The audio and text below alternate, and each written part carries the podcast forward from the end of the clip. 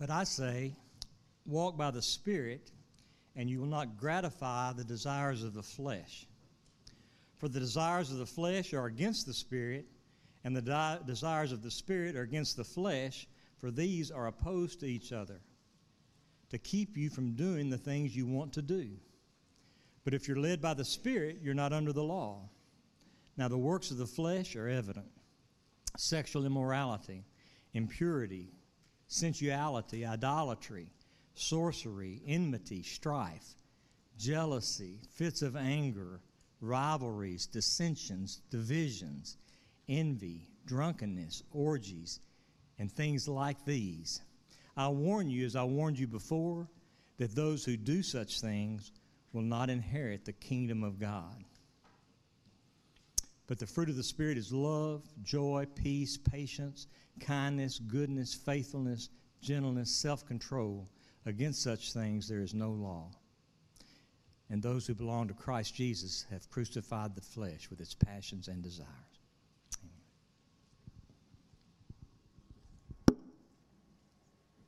Thank you, brother.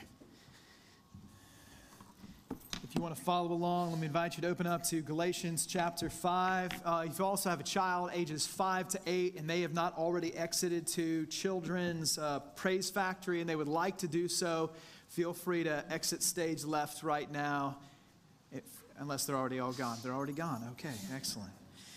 For those just joining us, we are just a week away from wrapping up our short series on the topic of holiness.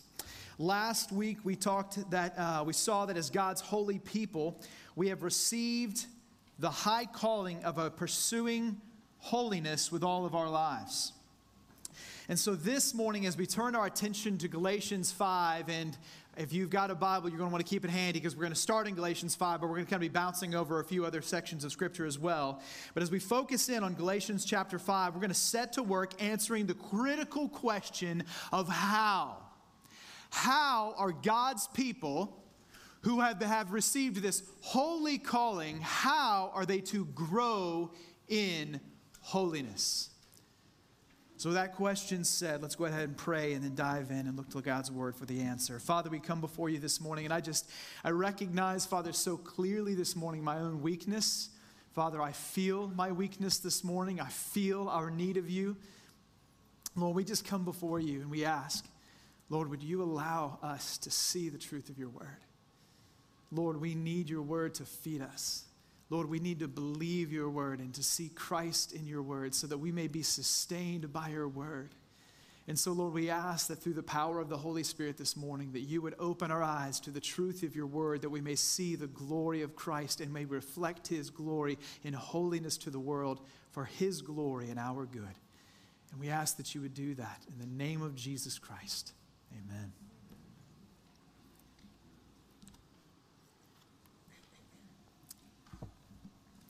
Some of you may know that I actually started a garden this year. And I need to probably be more accurate. It's more like a gardenette, okay? I can, I can reach one end to the other with my arms like this. So I wanted to start small. But in this small garden, one of the things I planted were a couple of tomato uh, plants. Now, when I got these tomato plants, they were about two to three inches high.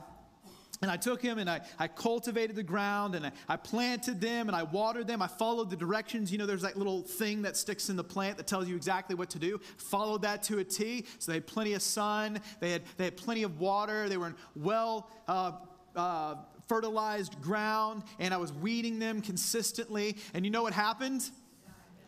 No, they grew. Which was just a shock to me, and I was so excited about they grew and they grew and they grew. And you know what happened eventually is those little blossoms on there, they fell off and these big, fat, ripe tomatoes began to grow. I was very excited because I love in the summertime a BLT with fresh tomatoes, right? That's like one of the best things about living in the South. So I just, I, I watched them grow and I watched them just produce this fruit. And I'm really telling you this story not because you should be shocked or surprised by anything I'm telling you, right? Because the reality is, if you plant a healthy plant, in good soil and you water it and you take care of it, guess what you can expect? Growth. Man, I mentioned that to you this morning for this reason because whether you know it or not, the Bible has a very similar expectation for all healthy Christians that they would be growing Christians.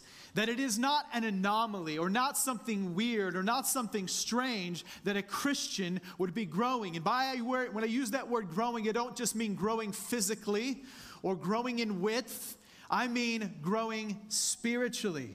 I mean, there's this expectation in Scripture that we would be, every healthy Christian would be continually maturing, progressively becoming more and more holy in all of their lives. Did you know that? That is an expectation of the Bible. But I also want to say something else that even though that, that is expected and that is to be normal, it is by no means automatic, is it? It is not as if growth happens passively, automatically, without anything that we have to do. And the truth is, some Christians grow much further and faster and produce much more fruit than others. Isn't it? Which leads us to ask the very important question this morning How do we grow? How do you and I grow in holiness? And the answer that Paul gives in Galatians 5 is this that growth in holiness comes as we learn to live in dependence on the Holy Spirit. That growth in holiness comes as we learn to live in dependence on the Holy Spirit. Now, how do we do that? Well, I think Galatians 5 is going to give us three instructions for how we are to grow in our dependence upon the Holy Spirit. And I want you to pay attention because, again, as I mentioned, we're going to start in Galatians 5. But one thing I want you to see is that I'm not going to be just focusing on Galatians 5 because this is like the only place where it says this, but I'm going to be trying to condense the teaching of the New Testament and what it says about how we grow as Christians down into these three points, okay? So if you want to follow along with me, the first way that we grow is that we must be ready to fight by the Spirit we must be ready to fight by the Spirit.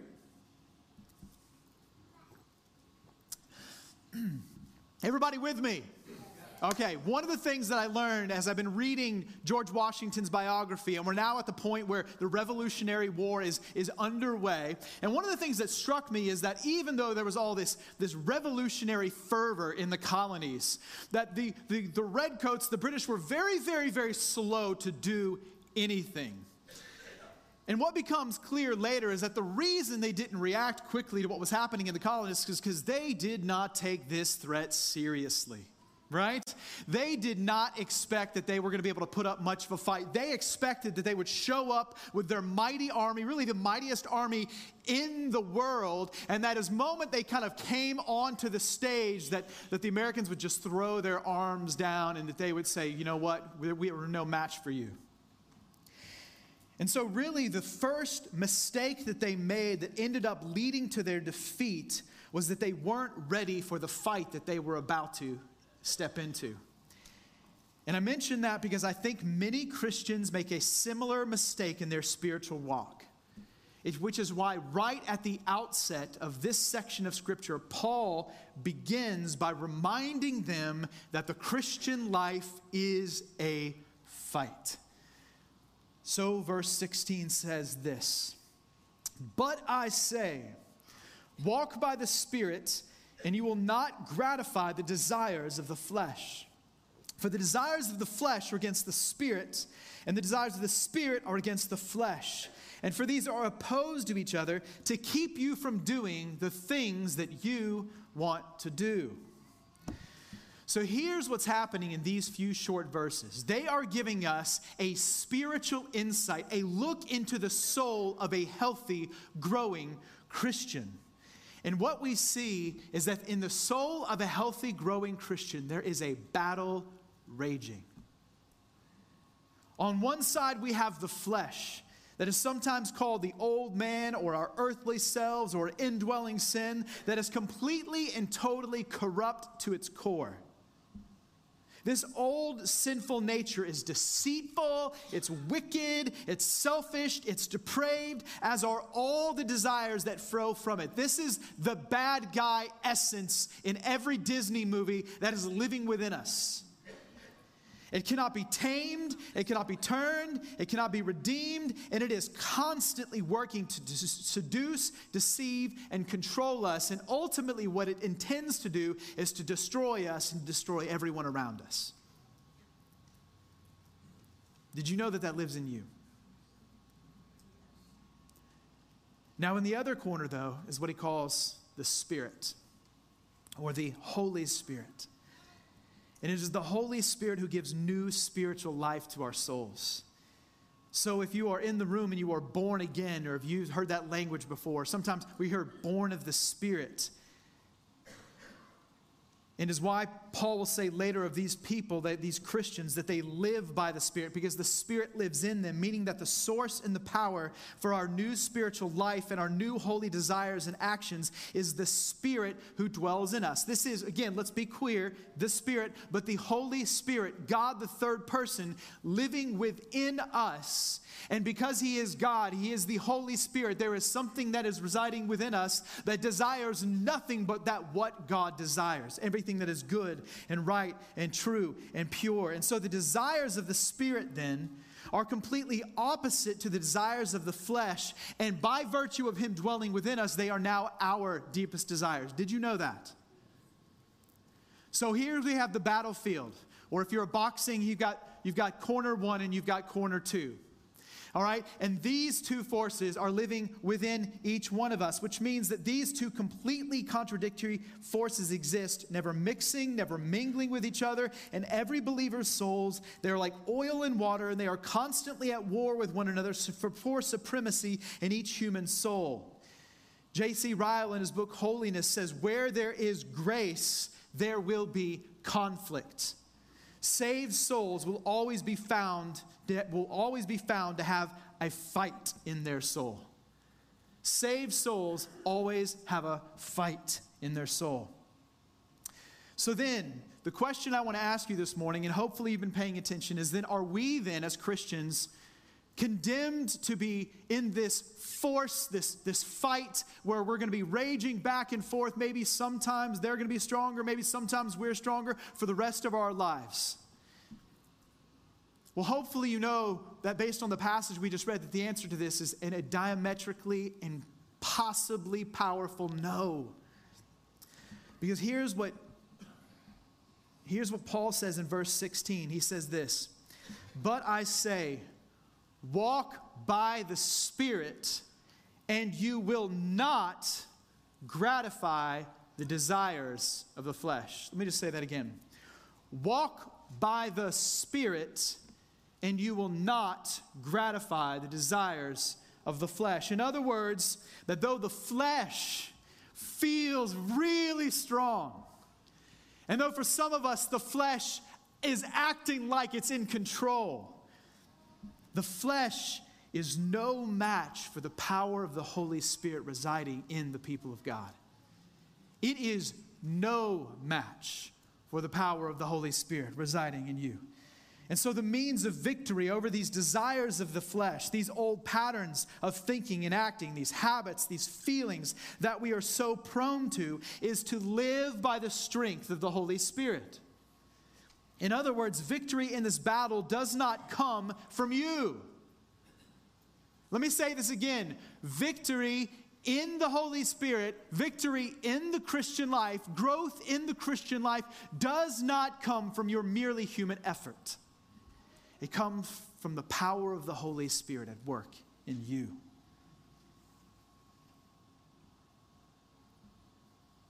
And conversely, that if you do not lean on this and seek the Spirit's help, then your flesh will win.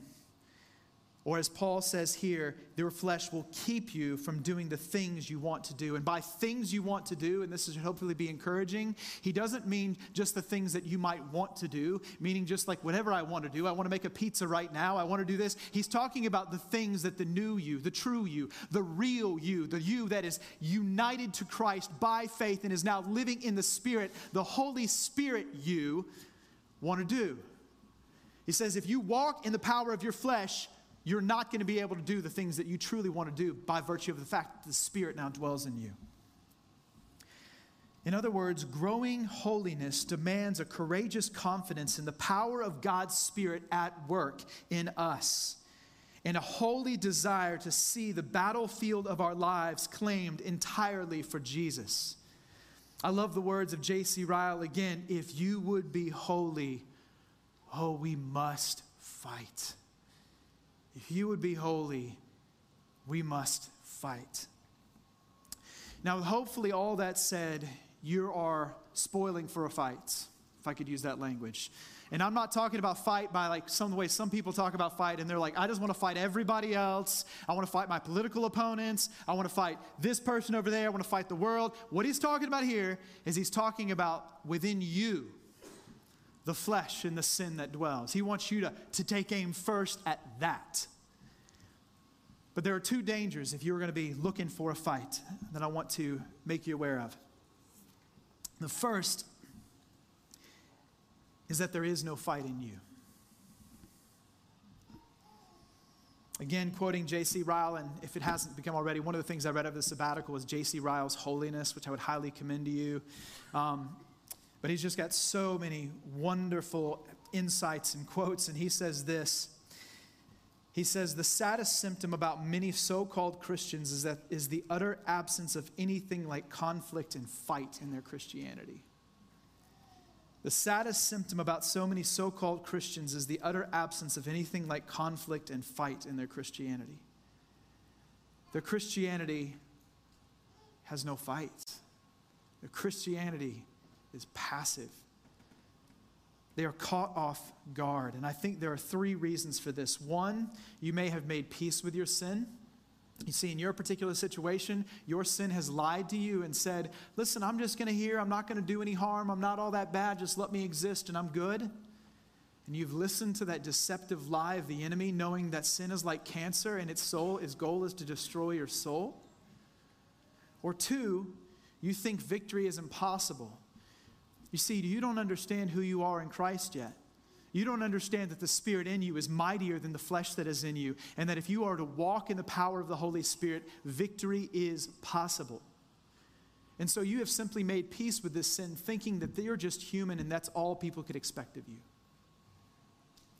Or thirdly, and this is probably the most frightening, you don't have the Spirit of God at all in you. And so there is no conflict because the flesh reigns supreme. And if that's where you are, you don't need to know how to walk in the power of the Spirit. You need to look to Christ and believe and rest in Him. You need to come by virtue of His saving death and resurrection. Look to Him for help and strength, that He would save you, and that when you put your faith in Him, He will give you the gift of the Holy Spirit by which you will fight this battle. But you do not need to know how to fight a battle. You need first to come to Christ so that He will save you. But the second danger, and this may even be greater than that, and I think this is one many Christians are walking in, is that you are fighting in your own strength. This is fighting the flesh by the flesh. It's striving for obedience and holiness only in your own efforts. Because I'm not saying by all that I've said this far that you can't have some measure of outward conformity to the Word of God through your own effort. What I am saying is that genuine holiness isn't produced that way. So you can conquer lust in your strength, some of you, and all it will do was make you, will make you self righteous. And the enemy is very contempt for you to trade one sin for another. In fact, if he can have you in self righteousness, he'd rather have you there than struggling with lust. Because at least in lust, you feel weak. When you are walking in self righteousness, you feel strong. And so John Owen says trying to behave morally through personal strength and effort, using personal tools and techniques, is the foundation of all the false religion in the world. Let's say that again. Because everybody thinks this is what Christianity is trying to behave morally through personal strength and efforts, using personal tools and techni- techniques, is the foundation of all the false religion in the world. And this is why Paul wrote the epistle to the Galatians, because he wanted to end their legalistic pursuit of righteousness and replace it with spirit empowered growth in holiness. Amen? So hopefully by now you're asking, all right, how do we do it? Right? this is like a long intro. Okay, got to get you set. We're going to fight, walk in the power of the Spirit. Now, how do we do it? Step one, what does it look like is that we must crucify the flesh by the Spirit. We must crucify the flesh by the Spirit. Now, I've already mentioned my limited gardening experience, and I have impressed everyone with my knowledge. I know that. Now, I want to show you just something else I learned from my limited gardening experience. It's that when I plant tomato plants in good soil under the right conditions and I water it, what else happens? Alongside my tomatoes grows up very quickly weeds, right? I mean, let's just be honest, the weeds grow quicker than the plant that you want to grow there, correct? Anybody else feel that? So it's like I'm planting this, I'm wanting this to grow, and all of a sudden there's all this other stuff growing up. And at the same time, all these other uh, plants that are growing up alongside my tomatoes are competing with my tomatoes for nutrients, for sunlight. They're essentially choking the life out of that tomato plant. And so, if my tomato is to grow and thrive, what must happen? the weeds, may, the weeds must die. That if the plant is to thrive, the weeds must die. And similarly, if we are to grow in holiness, the weeds of the flesh must be pulled. So Paul turns his attention to the nature of these weeds of the flesh, beginning in verse 19, where he says this. I'm just going to hit the first few words. Now, the works of the flesh are evident. So we're just going to stop there. I'm going to get to the rest of that verse in just a moment. Now, the works of the flesh are evident. So, having explained again that every person who is a healthy believer has these desires of the flesh within them, Paul now wants to make clear what these desires of the flesh look like when they're full grown. Why do you think he does that? Why does he go through this long list of licentiousness and dissensions and use a lot of words we don't typically use on a regular basis? Why does he do that? Because I think he wants you to help you see the reality and the ugliness and how destructive the works of the flesh are when they grow to full maturity. Because in the moment, the desires of the flesh rarely seem that bad. Let me give you an example. They're a lot like a baby tiger cub. Anybody ever seen a, a video of a baby tiger cub? It's like you want to have one in your house. It's like these are the cutest little things. Like, I want a baby tiger cub, right? Like, they're just so cute. And when they're babies, they look cute. But when they get to be full grown, they're a very different story, right? When they get to be full grown, they kill people. And I think what Paul is trying to do here, not what Paul is trying to do, what Paul is doing is he is making clear to you that though the desires of the flesh may seem innocent, they may seem easy to justify, they may seem no big deal, that if you let them go, this is the destructive influence they will have on your life. This is what they look like. They look like sexual immorality impurity, sensuality, idolatry, sorcery, enmity, strife, jealousy, fits of anger, rivalries, dissensions, divisions, envy, drunkenness, orgies, and things like these. I warn you, as I warned you before, that those who do such things will not inherit the kingdom of God. See, I think we're to see this list and go, ugh, that looks terrible. This is what the flesh produces. Let's get rid of it. Let's get rid of these desires now because I don't want it to get to that point. Let's get rid of the cub because I don't want the lion. The flesh is dangerous, slippery, destructive. What can we do? And Paul makes clear that we must go to work killing the root. That if we are to avoid the works of the flesh, we must go to work killing the root, as he says in verse 24. And those who belong to Christ have crucified the flesh with its passions and desires. And those who belong to Christ Jesus have crucified the flesh with its passions and desires. Now, I want to make something clear here. Most of the times when you read in the New Testament, where it talks about crucifying the flesh, flesh, the active agent is not you, it is Jesus.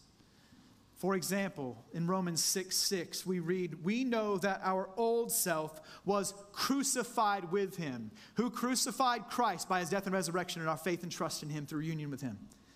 Or Galatians 2 2, I have been crucified with Christ. And this reality is really the foundation for what Paul is saying here because we can't kill sin in our flesh if it's still ruling. It was Christ's death that decisively crucified our flesh in us.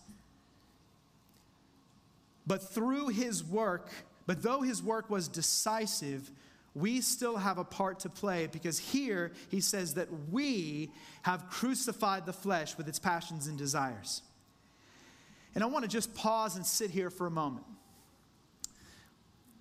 Because, and this is actually not in my notes, but just an aside, everything the world says is that the answer to life is being who you are, and what they mean by that is giving in to your heart's desires. Seek your heart. Do what your heart wants. This is the lie of the world. And what the Bible says is that your actual flesh, the flesh in you, if you give into it, is actually set to destroy you. And the only thing that will stop it is if you understand it's evil and you actually begin to crucify it. And this is not, again, just a Galatians 5 thing where Paul's like, here's like a little secret, unknown fact about the Christian life. You actually see this if you start looking in Paul and is talking about sanctification or a progressive growth in holiness everywhere. Let me give you a few examples. Colossians 3 5. Put to death, therefore, what is earthly in you. Ephesians 4 22. Put off your old self in your former manner of life. Matthew 16, 24, Jesus told his disciples, If anyone would come after me, let him deny himself and take up his cross and follow me. Let me just say that all of these, though they're coming at it from a different angle, are saying the same thing. You have something in you that's going to kill you, and if you aren't going to try to kill it, it's going to kill you. It's going to ruin your soul. Romans 8:13, Paul says it this way, and I think this is super helpful. He says, For if you live according to the flesh, you will die. But if by the Spirit you put to death the deeds of the body, you will live. If you live according to the flesh, you will die, but if by the Spirit you put to death the deeds of the body, you will live. I've mentioned the name John Owen on several accounts this morning because part of the reason for that is he actually wrote a book called On the Mortification of Sin. Okay? This is like pure Puritanism. And I mean that in a good way. He took one verse and wrote a whole book on it about how you do that. All right? And it's a gloriously powerful book. But his key summary of the book, if you wanted a, a one sentence summary, is this Be killing sin, or sin will be killing you be killing sin, or sin will be killing you. And the only way to do this, he makes clear throughout the book, is by the power of the Holy Spirit at work in you. The only way. Okay, so let's get practical for a moment. How do you and I crucify the flesh by the Spirit then? If that's what we have to do, we have to crucify the flesh by the Spirit. And can we go ahead and say that word crucify is not a kill, destroy, annihilate, whatever language you want, we must end it, okay? Like he's saying, crucify the flesh by the Spirit. How do we do that? First, we must believe in the present power of the gospel at work in us. We must believe more deeply in the present power of the gospel at work in us. What do I mean by that? In the book, uh, How People Change, there's this analogy that we oftentimes as Christians live in the gospel gap. We believe that Jesus died on the cross for our sins in the past. We believe that when we trust in Jesus, he cleanses our sins from the past and he promises us a future inheritance. But then we live most of this life with this gap in our knowledge about the present reality of the power of the gospel because when Jesus came and he died on the cross for our sins, he did not merely take the penalty of sin from you, he broke the back of the power of sin in you. That's an important reality. You are not enslaved to sin any longer. In Romans 6, Jesus says, or in Romans 6, Paul says, we know that our old self was crucified with him in order that the body of sin might be brought to nothing, so that we would no longer be enslaved to sin. So he's telling them about the spiritual reality of what is true of them by virtue of the life saving, beautiful gospel of grace that we believe. A gospel that does not merely say, I have been delivered from the penalty of sin, a gospel that says, I have been delivered from the power of sin. Okay? But then notice where he goes in verse 11 because then Paul says this. He says, so you also must consider yourselves dead to sin and alive to God in Christ Jesus. In other words, this is a reality for every believer in Jesus, but you cannot walk in it. You can walk as if the power of sin in you is still stronger than the spirit that is in you. You can walk as if the power of sin is still enslaving you, even though it has no longer any power in you. So, the first step in order to crucify the flesh is to recognize that you are dead to sin, and sin is dead to you. And the way we do this my wife likes to use this phrase we heard at the church from we used to go to is that you you need to preach the gospel to yourself. You need to learn to preach the gospel to yourself. Christ died to free you from sin's power, not merely its penalty. And so when you feel as if the sin is stronger than you, when you feel if that sin is better than the thing that God wants you to do, when you feel all of these things and these thoughts are coming into your mind, you need to return to the reality that Christ's death for you has united you to him and therefore the power of the Holy Spirit dwells in you and that sin that feels so powerful is merely posturing because the Spirit's at work in you. And then you have that spirit as a gift through the power, through, through the saving death and resurrection of Jesus. So you need to begin by believing the present power of the gospel, by preaching the gospel to yourself in and out of every single day. Because there are always going to be situations you're going to find yourselves in where you're not going to feel powerful, where you're not going to remember who you are. And so you need to learn to preach the gospel to yourself in every situation throughout the day. How many times do you need to preach the gospel to yourself? Not on Sundays, not just on Mondays, every day. And secondly, you need to set your mind on the things of the Spirit. You see, we sometimes like to talk about the word being the sword of the Spirit, but how does the sword of the Spirit do what, what he's supposed to do? Remember, he pierces to the division of soul and spirit, of joints and marrow, and discerns the, the thoughts and intentions of the heart. If you want your thoughts and intentions discerned, and you want to wield that sword well, you're going to have to start filling your mind with the word of God. Let me give you a few. Again, this is not just Galatians, we hear this, it's everywhere. Another few examples Romans 8 5. For those who live according to the flesh, set their minds on the things of the flesh. But those who live according to the Spirit, set their minds on the things of the Spirit. Ephesians 4 23. Be renewed in the spirit of your minds. Colossians 3 2, set your mind on things above. Romans 12 1, do not be conformed to this world, but be transformed. That's 12 2. Do not be conformed to this world, but be transformed by the renewal of your mind. What I'm telling you, Christians, is this your mind is critical to your battle your mind is critical to crucifying the flesh. And if you are allowing your mind to go anywhere it wants, to attach itself to anything that it attaches to, and not filling it with the Word of God, not meditating on the Word of God, you will not crucify the flesh. This is a call to recognize the necessity of filling your mind with the Word. You see, what occupies your mind feeds your heart, directs your steps. If you would crucify the flesh, you must learn to meditate on Scripture. Man, is this pastor being legalistic? Is he just telling me to have his quiet times? No, what I'm telling you is this. If you expect to live in holiness and give no attention to the word that God has given you, make no attention to what you're filling your mind with, you're never going to progress in holiness. Set your mind on things above. Set your mind on what the Spirit wants. What does the Spirit wants where He's inspired an entire book for you? He's not talking about subjective reality, he's talking about the objective truth of his word.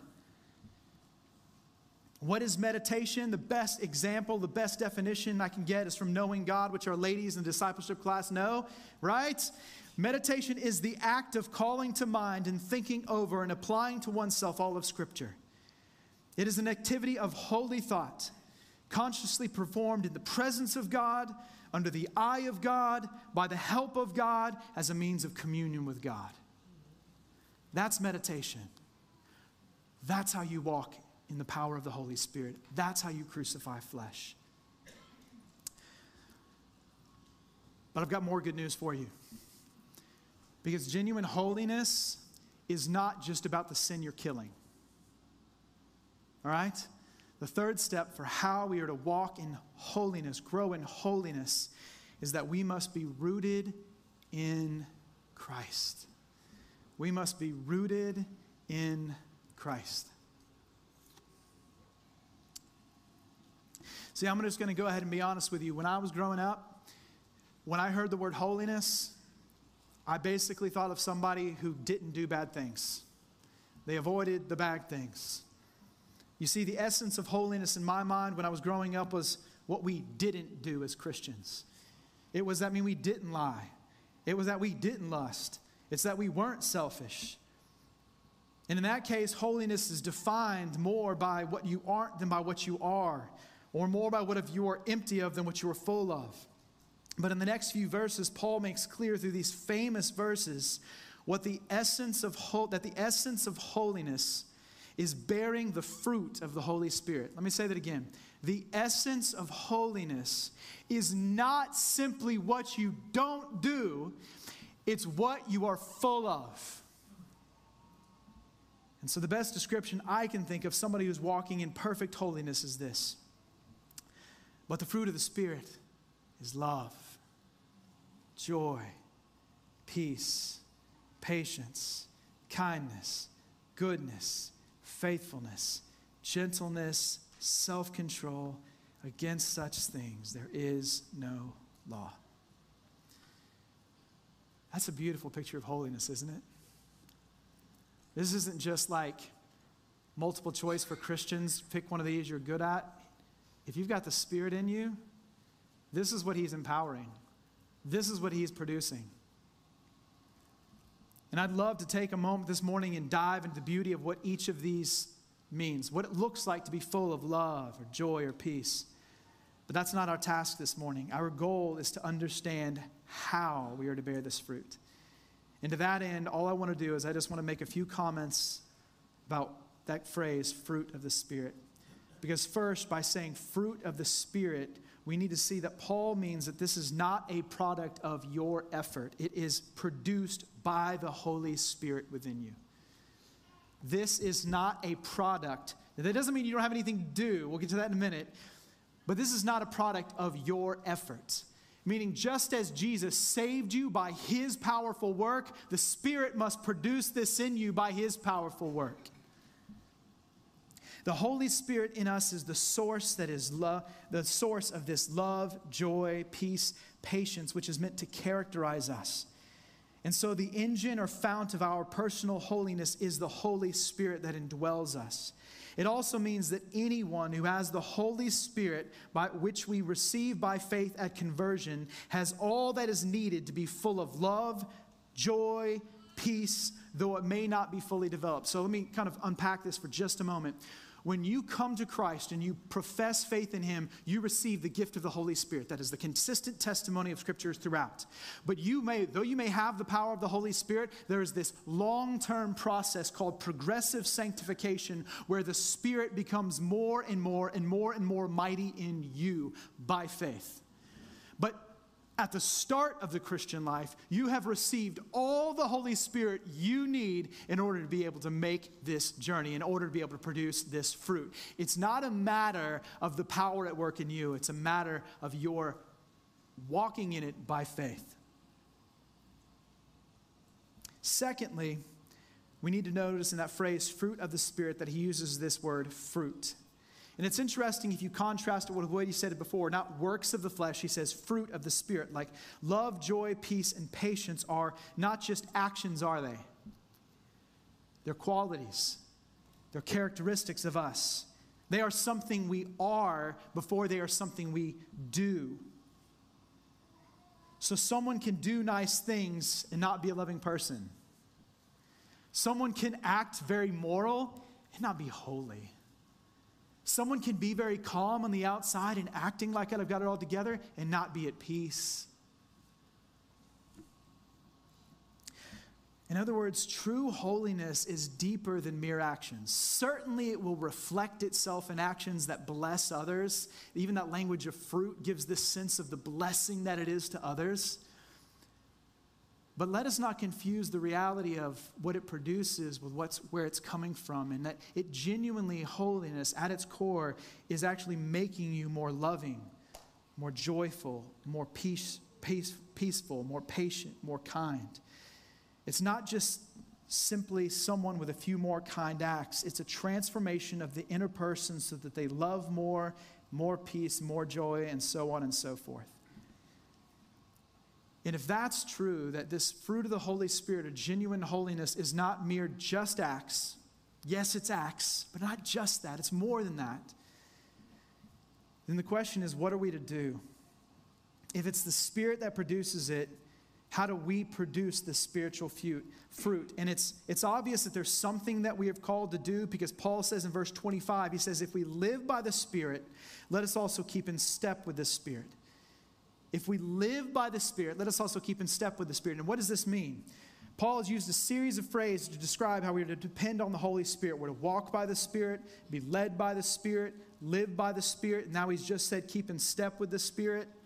My, what I want to finish with is just this asking this question What does that look like? Now, I can do a couple things here. I can kind of double down on the Spirit, but after studying Scripture I want to bring some ideas together because I think they're rooted here. And this is going to be the last point, and then we're done and moving on. I know the babies are getting restless. That's always my guide of like how I'm doing time wise. And if your baby is in here, it's restless. Praise God, you're in here. Praise God for the baby. I don't care. I'm just making sure I know I'm not putting too much on you guys. In Galatians 3:14, Paul reminds his readers that we receive the Spirit by faith in Christ. No, I, I missed the point. How do we do that? The answer is by rooting ourselves in Christ. How do we walk by the Spirit? I'm going to make the case that it's by rooting ourselves in Christ. In Galatians 3:14, Paul reminds his readers that we receive the Spirit by faith in Christ. We don't receive the Spirit by faith in the Spirit. I'm going to say that again. We don't receive the Spirit by faith in the Spirit. We receive it by faith in Jesus. And Jesus tells us in John 14 that he is going to send the Spirit to help his people know, love, and glorify him. He says, I'm leaving. I'm going to send you the Spirit, and the ministry of the Spirit is going to take my people. He's going to make it clear to them. He's going to make them see it, and then he's going to make them glorify me because they're going to see how great I am, and they're going to make, and I'm going to make, the Spirit's going to make my people glorify me. He's going to make them look more like me and be able to worship me. So if Paul's told us that we receive the Spirit by faith, and Jesus has told us that the ministry of the Spirit is to glorify Christ, then I think we're beginning to bring together some themes that we have to see, and I'm using that word rooted to be hopefully a more concrete element or concrete word to describe what it means to live in daily faith in Jesus. Because I think that language of rooted is something that Scripture uses to help us understand our dependence upon Christ. Ephesians 3, Paul prays that Christ may dwell in your hearts through faith, so that you, being rooted and grounded in Christ's love, may have strength to comprehend with all the saints what is the breadth and length and height and depth, and to know the love of Christ that surpasses knowledge, that you may be filled with all the fullness of God. Colossians 2 7, as you have received Christ Jesus the Lord, so walk in him rooted and built up in Him and established in the faith. And though the word rooted is not used, it's the same idea in John 15, 4, where Jesus says, Abide in me, and I in you. As the branch cannot bear fruit by itself unless it abides in the vine, neither can you unless you abide in me. So, what he's saying there in John 15, 4 is this if you want to produce fruit, if you want to grow, you must be connected to Christ by faith so integrally, the same way a branch, the moment you rip it away from the vine, begins to wither, so that you would draw your strength and your grace and your life and your love from Jesus in the same way. Rooting yourself in Christ is looking to Him to fill us. Are you lacking in love for people, for God? Not trying to well it up within yourself, but looking to Jesus and the depth of his love for you to be able to enable you to love others and love God. So you turn your eyes from yourself, you turn your eyes from everybody else, and you look to Jesus for him to fill you. Are you lacking in peace? You stop looking at your circumstances to give you peace. You start look, stop looking within and some mental, you know, gymnastics to give you peace, and you look away to Jesus and what he has done for you, and you let that give you peace. Let that be your source of peace. Are you lacking joy? You don't look to things for joy. You stop looking to yourself for joy and you start going to Jesus and saying, You must fill me with joy or I will have none. I look to you, Jesus. And I don't do this on Sundays. I don't do this just sometimes. I do this with all of my life. I am so dependent on Him that if you were to rip me from the true vine, I'm going to shrivel. We are far more dependent upon the goodness of Jesus, and there is so much more goodness available to us that we may walk in it than you and I are even now coming close to experiencing. He is a vine that is abundant. His peace and joy and glory overflows. But we walk in so much self satisfied, self righteous religion that we do not drink deeply from that cup. See, we want to be a people who are so dependent that at the very thought of being ripped away from the true vine, we're like, man, I can't live without him. Not just Sunday to Sunday, from day to day, I need him. Saints of Christ, I want to say this to you this morning. God has given you everything you need to grow in Him. He has. He has cleansed you through Christ's atoning work. He has given you His Spirit to build you up and empower your growth in holiness. You lack nothing that you need. So now, go and grow in the holiness that Christ has purchased and desires for you through the Holy Spirit that He has implanted within you as you look to Him to satisfy you. Let's pray. Father, we need you more than we could possibly know, and yet you are better than we can possibly imagine. We pray that you would help us to walk in the power of your Holy Spirit as we look to Christ, and that we would understand what he has done for us, and we would walk in the love and peace and joy and fullness of who Christ is. And Lord, that we would reflect to the world accurately, powerfully, the holiness of God. Lord, we confess before you and say, We are so little. We have so much further to go, and yet we know that your grace is sufficient. Lead us, guide us, and direct us. In your name we pray. Amen.